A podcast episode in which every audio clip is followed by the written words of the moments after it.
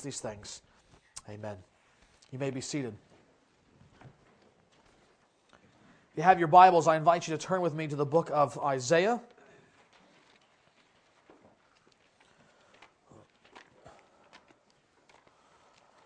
Or if you ever hear anyone from Europe preach, it will be Isaiah.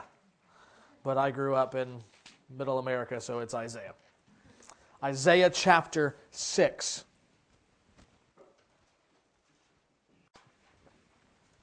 This morning we return to our series on the story of God's work of redemption. The series called According to Plan is designed so that we can see the outworking of God's plan throughout history, all according to His sovereign goodwill. At the very beginning of this series, the very beginning of the Bible, of God, the outworking of God's plan, we see Him creating everything for His own good pleasure. All of the universe being a theater in which His glory may be put on display. And yet, the very crown of His creation, us, human beings, we rebel against Him.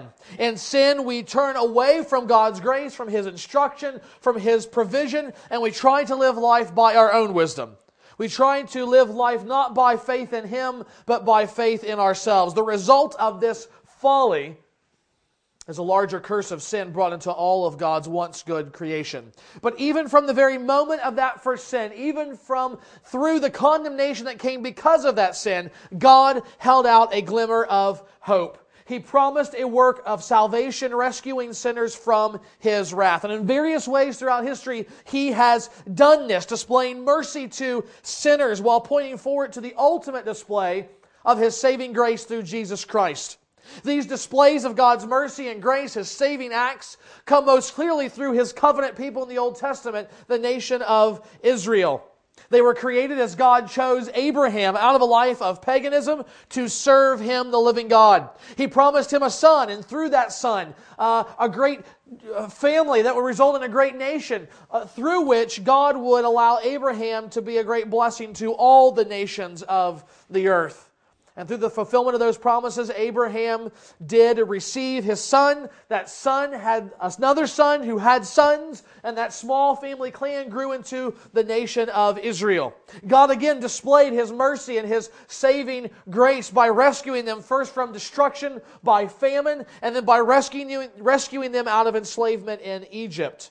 Israel saw all of God's mighty works and pledged to be his people, entering into a special covenant relationship with them, eh, with him, a promise whereby they said, "You will be our God and we will be your people to worship and serve you as you desire."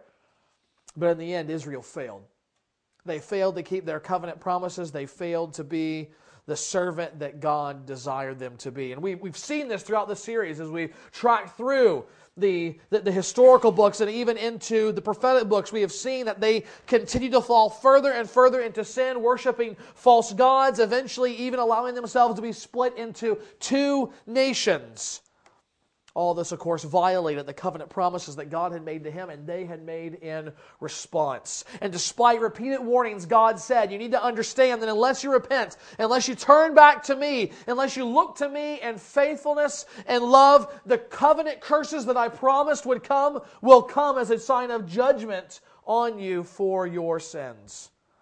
And it's here that we see God perhaps at his greatest in terms of the mercy that he has shown.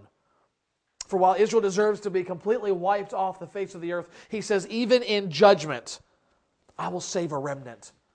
I will save my small, faithful people who exist in the midst of that sinful generation. I will preserve them and show mercy to them. This brings us to the book of Isaiah that we're going to look at this morning. If Romans is the high point of the New Testament, revealing the sweep of God's plan like no other, then Isaiah is the Romans of the Old Testament. To begin with, its size alone makes it stand above all others as it clocks in at 66 chapters, the largest of any of the books of the Bible. Throughout the book, God Himself is exalted. He is shown to be exalted over all things, not just Israel, but all things.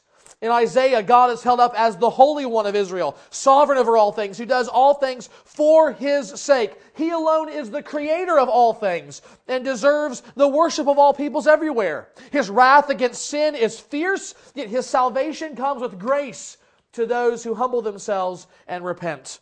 More than anything else, Isaiah shows us the, the holy God who still saves sinners.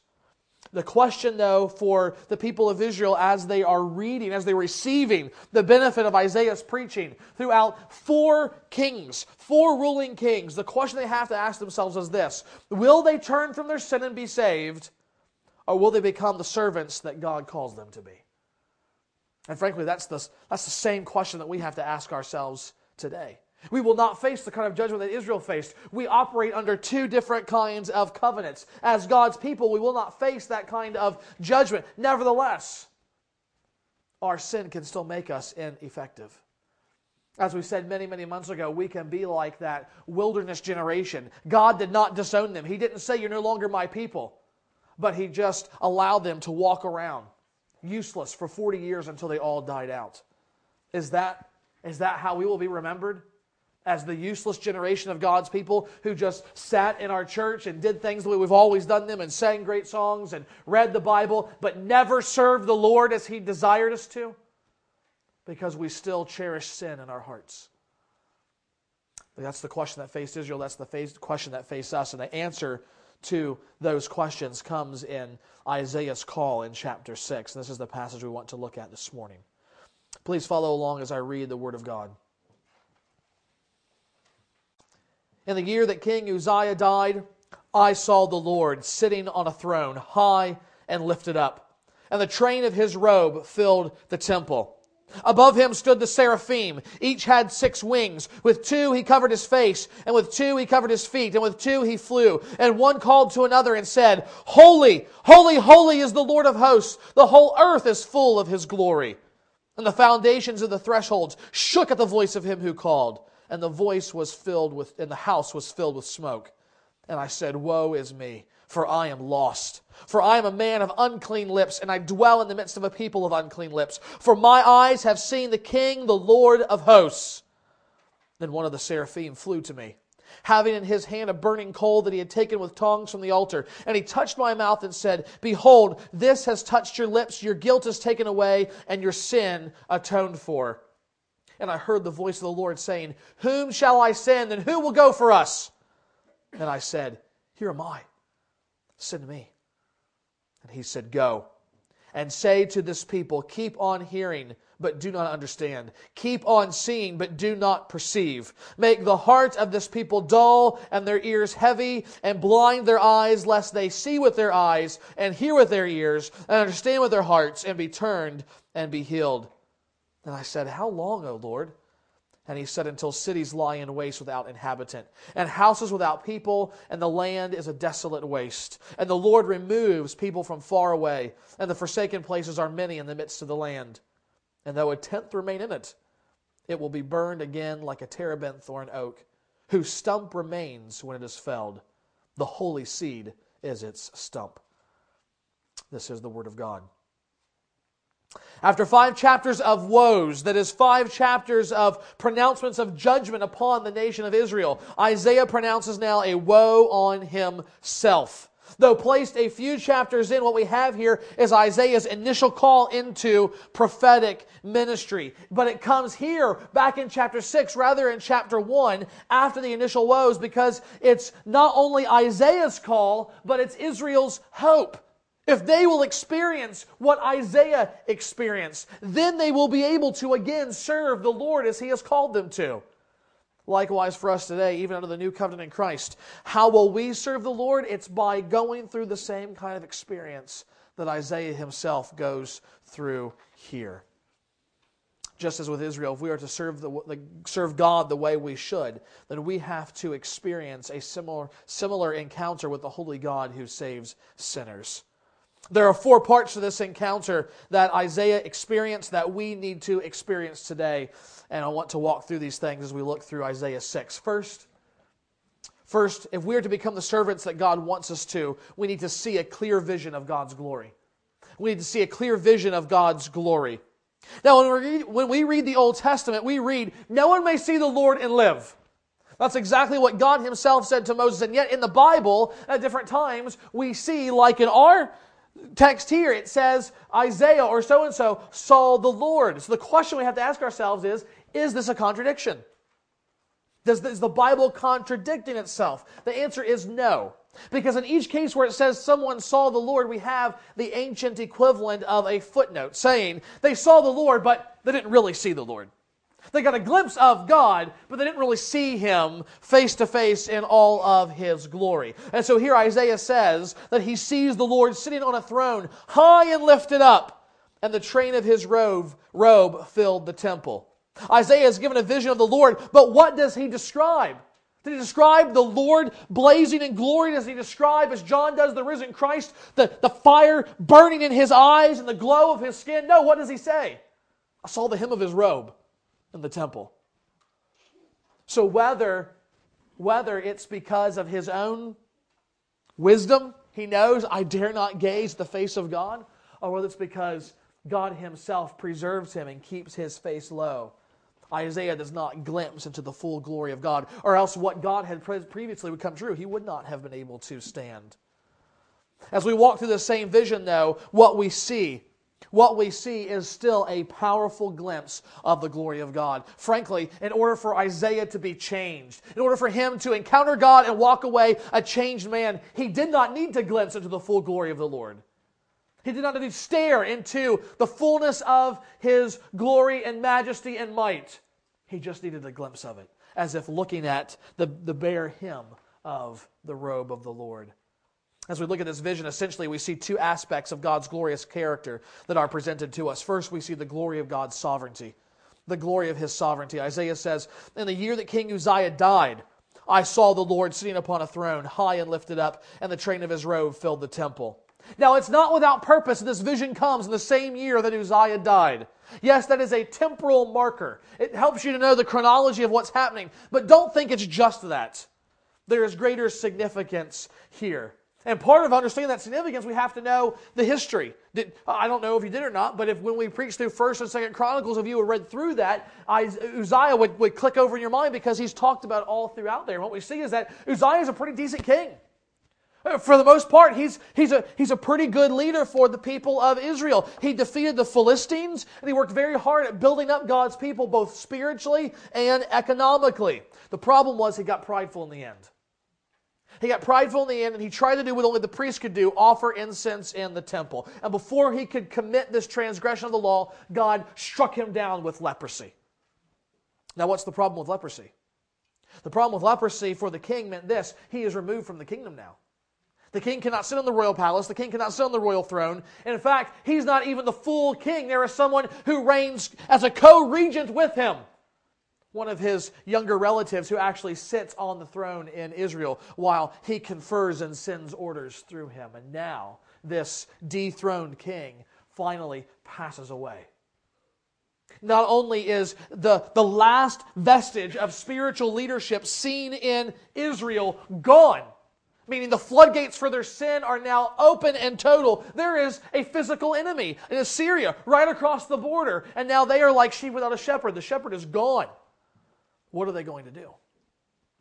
The reality is their trust had been lying in King Uzziah. Even, I dare say, Isaiah's own trust had been in seeing the son of David sitting on the throne, thinking, we have a leader in Israel. And now he's gone. And it's here when Uzziah is no longer on the throne that Isaiah sees the Lord is still on his throne. Though the human sovereign pass away, the ultimate and final and supreme sovereign has not gone away. And in fact, still stands not just over Israel, but exalted so that his glory shines over all of the earth. You see, the God is, the God is not just a God of a tiny country off in the Middle East. He is God over all creation. He is sovereign over all things. And that message is hammered home again and again and again throughout Isaiah. So in chapter 14, we read this The Lord of hosts has sworn, I have planned, so shall it be. And as I have purposed, so it, so it shall stand. This is the purpose that is purpose concerning the whole earth. This is the hand that is stretched out over all the nations. The Lord of hosts has purposed, and who will annul it? His hand is stretched out. Who will turn it back? And again, Isaiah 45. I am the Lord, and there is no other besides me. There is no God. I equip you, though you do not know me, that people may know from the rising of the sun and from the west that there is none besides me. I am the Lord, there is no other. I form light and create darkness. I make well being and I create calamity. I am the Lord who does all these things. That, that's, a, that's a stumbling verse right there for many people. Because God is saying, if it happens in creation, I have brought it about. From good and bad and everything in between, I am the absolute sovereign. He says, even if you don't know me, I am the one that has raised you up, and I am the one who has given you life. And I've done this so that one day all will know I am the Lord. The human king has died, and God wants Isaiah, he wants Israel to know that not just them, but every nation, every people, every event from the very beginning of creation to the end of all things runs under the sway of the Lord God's sovereign hand. Now, we think about that reality we think about what that would have meant for Isaiah and for Israel, we have to think about what that means for us. It forces us to ask the question where do we put our confidence? Where do we put our trust? On, on a day like this, it's very easy. Gather together God's people say, Well, I trust in the Lord, right? We've pretty much sung that this morning. But on Monday morning, when the test results come back and it's cancer, where's your trust? Where's your confidence? When you lose your job, where's your trust? Where's your confidence? When your house floods, where is your trust? Where is your confidence? When we have a ruler who is no good in our country, or we have one that's almost too good in our country, either one, where is your trust and confidence? Is it in the things of this world that you can see? Is it in your pocketbook that you can pull out and think we'll take care of everything? Or does your trust lie with the God who holds everything in his sovereign hand? You know, Spurgeon used to say that when you, when you came into the room, and the lights were not on, but the sun was coming in, and you saw all those dust particles swaying in the room. And if it's like my, my family, we go in and we like to bat around the dust particles, and, the, and you know, uh, at least me with the, with the little kids, not by myself too often. And, and Spurgeon would say, there is not one molecule of that dust moving about in its course that God has not set in its place. He said, where does he get that from? He gets that from Proverbs, where it says, the, the die is cast in the lap but it's every decision is, is from the Lord. You think about the most random thing we can imagine sitting down, playing Monopoly, throwing a dice. And the Bible says how those dice come out is determined by Almighty God. That's a sovereign Lord. And that sovereignty is presented so that you can say, I need not fear anything, I need not trust in anything, but in God and God alone. More than that, though, we are shown the glory of his holiness. The glory of his holiness. Isaiah sees the exalted sovereign Lord and goes on to say, Above him stood the seraphim. Each had six wings. With two he covered his face, and with two he covered his feet, and with two he flew. And one called to another and said, Holy, holy, holy is the Lord of hosts. The whole earth is full of his glory. And the foundations and the thresholds shook at the voice of him who called, and the, vo- the house was filled with smoke. Now, this afternoon or sometime this week, you go across the river into Bay City, you'll find an interesting little shop that's all about angels. Angels, angels, angels, angels, angels. The whole thing's about angels. They got figurines, they got posters, they got books. If it's about angels, they got it in there. In fact, I didn't even know this. Did you know this? You can go in there and there's angel cards, and you can have angel card readings. You'll know well, you can know what the angels want you to know. Right? Okay. Now, you know, if you've not been around the Bible long, you have to understand that that's not angels. Okay? Angels only want you to know one thing and one thing alone Jesus Christ, the exalted Lord of all things. That He is holy, holy, holy. He is the Lord of hosts. That the whole earth is full of His glory. So when you go in there, when you go into Kroger or Meijer or wherever you shop and you see those, those angel books and those posters, and they're either supermodels with flowing robes and wings or chubby little babies with divine diapers and harps. That's not angelic beings, okay? It's so wrong. It's not even close. What does the Bible show here? These angels that surround the throne are the seraphim. They are powerful, glorious angelic beings. So much so that when they themselves speak, the threshold of the temple shakes, it thunders. How much more so if they surround the holy God? These beings, their description symbolic of the wings and, the, and everything. They cover their eyes, their feet, and they fly. It is symbolic of humility and the honor that is given in the presence of a holy God. They are hovering about, ready to go and execute His will at any moment's notice. And in the meantime, what do they do? While they're waiting for a command from their Creator, they worship Him. Isaiah says they call out to one another, Holy, holy, holy is the Lord of hosts. The whole earth is full of his glory. What does it mean for God to be holy? What does it mean for him to be holy, holy, holy? Well, we often think of moral purity, and that's certainly part of it. But, but it's not just morally pure, morally pure, morally pure is the Lord God Almighty. It is more than that. And we've talked about this before. Whenever, whenever holy, the word holy is used of God, is as close to an adjective for God that we have in the Bible. More than anything else, God is described as holy. For God to be holy means that He exists in all of His godness. Whatever it means to be God, He has it in fullness, in its totality. And so saying holy, holy, holy is the Hebrew way of saying He's not only God, He is the most God being of all. He is the holiest of all. He is the Lord, and there is no other. This is the vision that Isaiah has seen of God. It is of God that is of the sovereign Lord of all things and the God who exists in perfect, glorious holiness. And here's the thing if we try and set out in ministry, if we try to set out and serve God, and this is not the vision we have of Him, then we'll fail. We'll fail. Why, you say? Number one, because we can refuse Him. We can say, No, God, I don't want to do that. That's not going to work for me. That doesn't fit my day timer or my PDA or my online calendar. I don't have time for that. I've not yet friended you on Facebook, so I don't really want to, you know, I'm not ready to get that close. But if He's the sovereign Lord of all things, if He is the most holy being in the universe, there is no saying no to Him. It's saying, God, this looks difficult. This looks so overwhelming. I don't know what to do. But you have called me to it. Therefore, I will do it.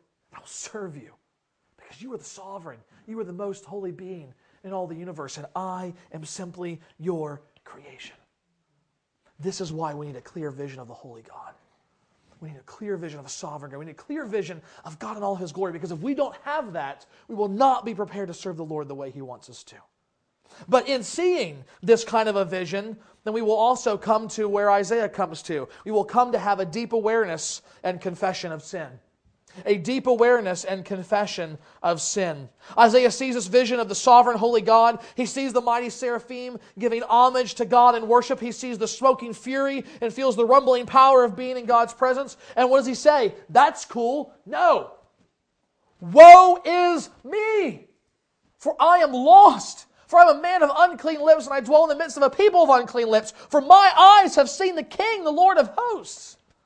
As we said earlier, the first five chapters are all about Isaiah pronouncing woes of judgment on the people of Israel. He, he woes the capital city of Jerusalem, the, the, the, the pinnacle, the example of what Israel, Israelite life was supposed to be like. And then he goes targeting specific groups and specific kinds of sinners, saying, Woe to you, judgment is coming, and woe to you, and judgment is coming, and woe upon you, for judgment is coming. But now, after seeing the glory of a holy God, he can only pronounce woe on himself. In that context, along with the worship song of the seraphim, we can see that this fear, this fear is not just about Isaiah as a human being being in the presence of the divine being. It's more than that. This is the fear of a human being full of the moral equivalent of a sack of garbage standing before the most holy being in the universe. He is a sinful man standing in the presence of a holy God. Now remember who Isaiah is. Unlike most people, Isaiah is a loyal, devout Jew. He loves the Lord, he wants to serve him. And in many ways, he is like ministers of today. And yet, not only in his position, but also for ministers today, he runs the risk of not being aware of his sin like he should. Now, what do I mean by that? Well, what I mean is this. When you're trying to walk with the Lord as you should, when there aren't any obvious sins that are out there. You love your family, you treat them well, you're studying hard to prepare messages to proclaim to God's people. You're not wasting away your finances. You're seeking to pray often. When things are going okay, then perhaps you would never say it, but in the back of your mind, there's a tendency to think you're not all that bad. You're doing better than lots of other people. So you must be okay. And it's then and there that you need what Isaiah had. You need a time of seeing the, dip, the deep, magnificent glory of the Lord. Because the more that that glory shines on you, the more you become aware of the garbage that's really inside. It's in the presence of God's holiness that you begin to see just how sinful you really are. And for the minister, it's a bitter sweet event because you've been drawn all the near to God, but in the process, all of your inadequacies are no longer hidden. You can't fool God. You may fool other people, but you're not fooling God. Suddenly, you're all the more aware of your faults and your sins, and you feel as if you should never preach again. You stand on preparing on a Saturday night, and, and you've been brought low by God, and you wake up on Sunday and you think to yourself, How in the world can I get in that pulpit? How can I tell them what God says when I'm a man of unclean lips in the midst of a people of unclean lips? This is the dilemma of Isaiah, the very thing that he would have been known for. The use of his lips in speaking for God. The very thing that he could have felt good about. This was his calling, his ministry, and now it is the epitome of his sinfulness. Even his best is sinful before a holy God. And so now he knows firsthand what he would preach towards the end of his book. We all become like one who is unclean, and all our righteous deeds are like a polluted garment. This is exactly what Israel needed but didn't have a deep awareness of their sin that led to a sincere confession of sin. Imagine every single year, year after year, going up and offering the sacrifices for the Day of Atonement, watching the rituals, watching the priest offer something for himself, then ritually stand in your place and offer a sacrifice for you, seeing the scapegoat being led out, all of it, all of it, all of it, and never being aware of your sin. Imagine growing up an Israelite going to, to, to gather together to hear teachings of Torah, of the law, perhaps even being taught to memorize parts of the law, like the Shema passage from Deuteronomy 6. And yet, when you're, when you're out doing life, your parents teach you that, yeah, we don't really keep that law, though. We talk about it a lot. We, we say it to one another. We go do the things that we're supposed to, but it doesn't really matter. You don't really have to live that way. Here was Israel, supposedly the holy, the, the holy people of a holy God who regularly engaged in idolatry and sexual immorality and prideful arrogance, abuse of power, callousness towards the poor, the weak, and oh, so many other sins. They have become so bad that God calls them Sodom and Gomorrah in the opening chapters of this book. And all the while, they continue to worship God as if there's nothing wrong. As if we just offer the sacrifices, it will be okay. And God reaches the point where He says, Enough! Enough of the bulls, enough of the goats, enough of the pigeons. It stinks. It's odious to me. Because you think that's just going to make it all better. And no, it won't. Come with, with a sincerity, a contrition, a true sense of repentance when you offer the sacrifice. Don't come brazen about your sin, thinking if I just give the animal, everything will be fine. What about us? Do we come on Sunday mornings and on Wednesday nights thinking, oh, I'll just come and I'll show up to church and everything will be fine? And that's our attitude, then God says, stop singing because it stinks. Stop giving money because I don't like it. Your money stinks. Don't come and worship me and think that's going to make your sin during the week okay because it's not. It's not. Now, how do we get to the point where we can genuinely see our sin for what it is and genuinely repent of our sin, to come like Isaiah, to see our sin not in terms of degrees, comparing ourselves to one another, but to realize I am just as much a sinner, a man who sins with his lips in the midst of a people with unclean lips. Isaiah is proclaiming to a people this, this confrontational message about their sin. At the same time, now deep in his heart, he knows, I am just like one of us, one of them. How does he come to that? It's by first seeing the vision of the Holy God. If you don't come to grips with who God is, you're never going to come to grips with your sin. But when you do see God for who He is, when you do come to grips with your sin, then, like Isaiah, you can expect to experience a divine cleansing from sin. We need to experience a divine cleansing from sin. The presence of the Holy God has caused Isaiah to feel the weight of his own sin, but now he experiences grace from God. I always think it's revealing that Isaiah makes no plea before God. He admits his sin, and that's it. He's done. He says nothing else until the end of this. I think that's revealing because it's not like us, is it?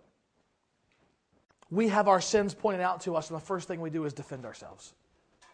Perhaps we're reading the scriptures. We read across something, and we, uh, boom, the Holy Spirit knocks me in the eyes. That's you. You're sinning. And what do we do? No one else is around, so we start convincing ourselves. Well, but given the circumstances, I mean, that, that, that just, you know, that made it okay. I know we shouldn't do it, but it was okay here. Sometimes people will confront us with sin. They'll say, you know, this is not the right attitude. And the walls go up, the defenses go up, shields at maximum. And we are not letting them in. No, no, I, this is, don't, don't talk to me about that. This is fine. This is not a problem. It's not wrong for me to act this way. And Isaiah does nothing of that. Because he's truly come to understand who he is in light of a holy God. I think probably Isaiah is pronouncing a woe on himself because he fully expects God to wipe him out right there. He fully expects to, for his, his, his flesh to be completely disintegrated by the presence of a holy God and the judgment that he deserves.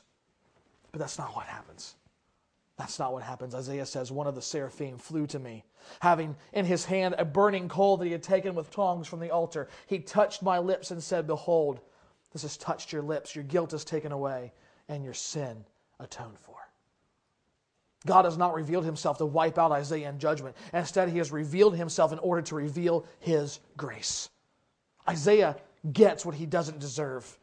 That's the essence of grace. Isaiah gets God's forgiveness. And this is what both humbles us and strengthens us to serve God. When we experience cleansing from God, it humbles us in that we know we are nothing, not deserving of forgiveness, but it also strengthens us, giving us confidence to serve because we know God is the one who has taken the initiative to call us to himself and provide a sacrifice that will bring forgiveness. The this is the implication of the imagery of the burning coal. It is from the, the altar of sacrifice. Without sacrifice, there was no forgiveness of sins. Israel offered sacrifices all the time, but those sacrifices were simply pointing forward to the great sacrifice that was to come. And even in the midst of their terrible sin, God says, even at the beginning of the book, forgiveness is still possible. I will still be gracious to you. God gives them a choice remain in your sins and perish, or repent and be forgiven. Listen to what he says in chapter 1 Wash yourselves. Make yourselves clean. Remove the evil of your deeds from before my eyes. Cease to do evil. Learn to do good. Seek justice. Correct oppression. Bring justice to the fatherless. Plead the widow's cause. Come now, let us reason together, says the Lord. Though your sins are like scarlet, they shall be white as snow. Though they are red like crimson, they shall become like wool. If you are willing and obedient, you shall eat the good of the land. But if you refuse and rebel, you shall be eaten by the sword, for the mouth of the Lord has spoken.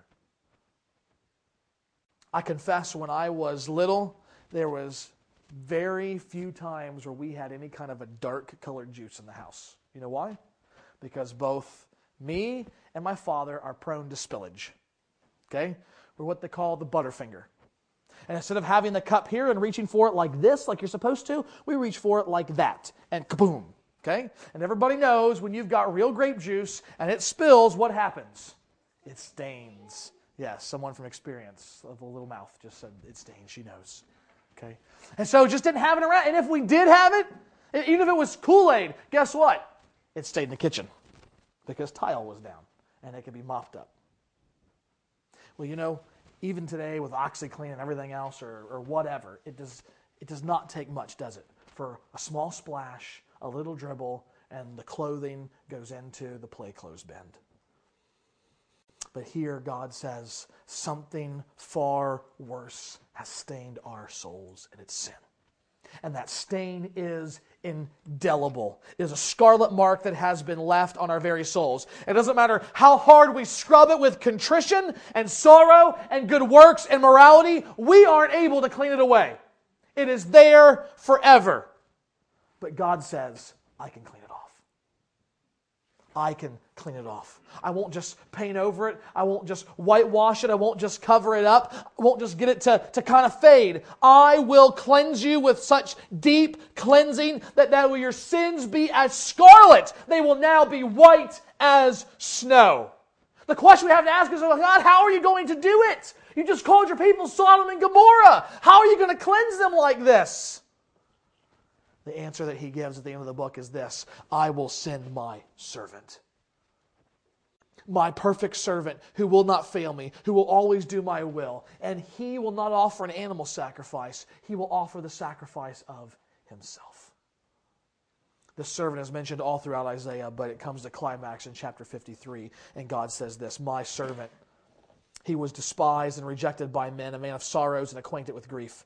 And as one from whom men hide their faces, he was despised, and we esteemed him not. Yet surely he has borne our griefs and carried our sorrows. Yet we esteemed him stricken, smitten by God, and afflicted. But he was wounded for our transgressions. He was crushed for our iniquities. Upon him was the chastisement that brought us peace. And with his stripes we are healed.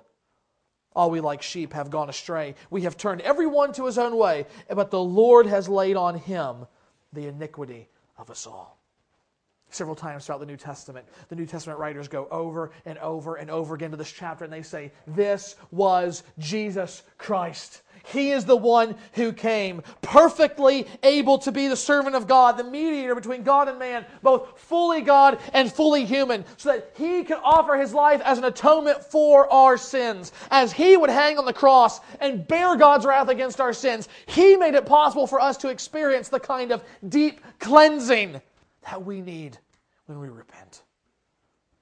All of this now, all of this now, the scene of God's glory, truly, that leads to confession, which causes God to cleanse us deep, something that we cannot do. He forgives us for our sins. All of this now prepares us for the final step, and that is for us to accept God's difficult and hopeful commissioning. We must accept God's difficult and hopeful commissioning. Isaiah has been given a vision of the glory of God and all of his sovereignty, of holiness, and this vision has brought him to the place where he is finally ready to take up God's commissioning. And God says, not to Isaiah, but to all of the heavenly host, Whom shall I send? Who will go for us?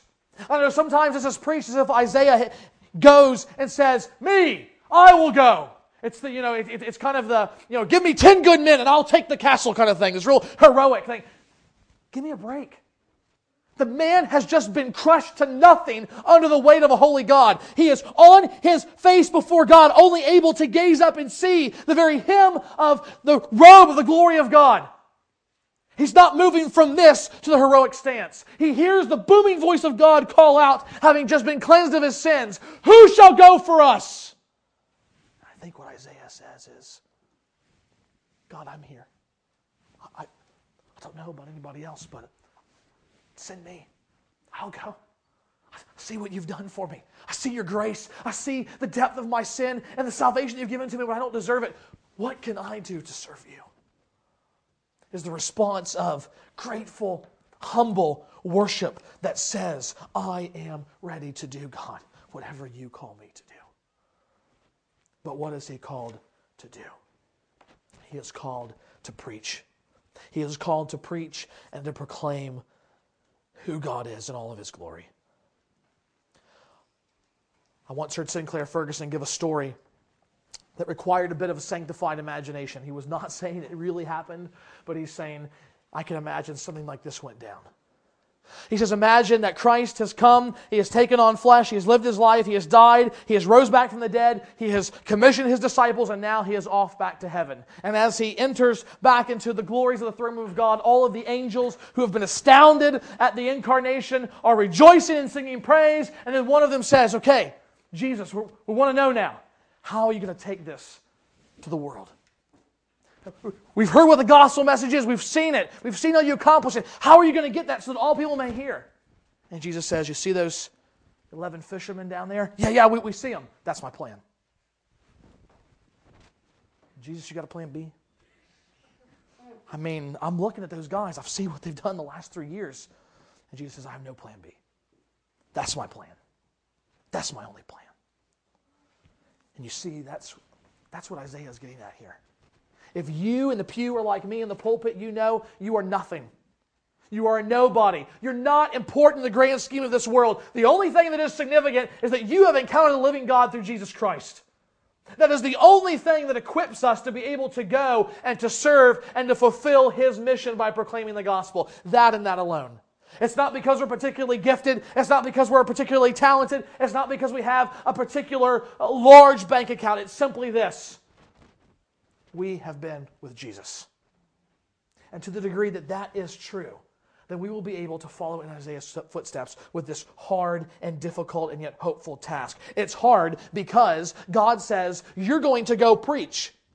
And the effect of your preaching is going to be to so harden their hearts they will not turn and believe. You understand that? The preaching will harden their hearts. And so, as the old Puritans used to say, the same sun that melts the ice, it bakes the clay. It takes it from the moldable, mushy thing and makes it hard like rock. When we preach the gospel today, what do we see happening? We tell some people and they, they crumble, they melt, they become broken before God and they rejoice in the salvation that they have. And other people back up and they close down and they shut down and they get hard to the point where they say, Don't talk to me about Jesus anymore. And here God is saying very specifically, I say, I am using you to bring about judgment on my people. I'm using you to so harden their hearts so that they will undergo the judgment that they deserve. And we don't understand, we can see why. Isaiah asks, How long, O Lord? How long will I have to preach this way? And here is what the, the message comes back is until they go into exile. Until the armies come in and invade and carry them off into exile and judgment is complete. However, he says, even in exile. Though a tenth remain in the land, it will be burned again like a terebinth or an oak whose stump remains when it is felled. The holy seed is its stump. God tells Isaiah, I'm going to come in like a man with an axe and I'm going to start hacking apart my people, the tree of Israel. But just keep in mind this the stump will remain. They will go into exile, they will be scattered, my people will die off, but I will preserve a remnant who will be faithful to me. And when you go to the end of chapter 10 and the beginning, and really all into chapter 11, you see this marvelous thing that the stump, he says, will be from that stump, from that holy stump will come the holy seed of Jesse. Now, if you know the Bible up to this point. If you know the unfolding plan of God, you know who Jesse is. Jesse is the father of David. David is the line through which the Messiah will come. So here is God saying, I'm going to cleanse your sins through my servant, and that servant is going to come because though I am going to all but wipe out my people, I will preserve them. And part of the line of people that I will preserve is the lion of Judah, the root of Jesse, the son of David. He will come one day. He will come one day and he will bring all things to completion. He will be the sacrifice so that even now I can cleanse you of your sin. We get to John chapter 12. And we see Jesus preaching, and we see the Jews being hardened, just like here. And the Apostle John quotes from Isaiah 53 and from our passage here in Isaiah 6. And he says this Isaiah saw these things. The Lord of glory, high and exalted, the suffering servant who will come. He says he saw these things. And he said these things because he saw the glory of Christ. So here's the amazing reality. When we see the Lord of glory in Isaiah 6, the high and exalted one, the Lord of hosts, John, through the witness of the Spirit, says what Isaiah really saw, not just in Isaiah 53, but here in Isaiah 6 was Jesus Christ himself. He had a vision of the one who would come and be the perfect and save, the perfect servant and save his people as God desires. This morning for us, the question is have we come to behold the glory of Christ? Have we come to so behold Him that we are aware of the depth of our sin and that in that depth of sin we call out to God, confessing it, so that we can experience the divine, deep cleansing that we must have in order to be able to serve Him? And if we have, then what's holding us back from saying, God, I know I'm a nobody, but here I am. Send me. Father, we are thankful for your word. We are thankful, God, that it's not through jumping through hoops that will prepare us to serve you. It's not by working hard at our own righteousness that will prepare us to serve you. It's not doing some religious duty that will bring forgiveness. Father, it is simply going and beholding you, knowing who you are through Christ. Father, that is what brings forgiveness and life. That is what brings a preparation for service to you. So, Father, I pray, not just this morning, but in the coming days and weeks that you will continue, God, to open our eyes to behold your glory in the face of Jesus Christ. It's in his name that we pray. Amen.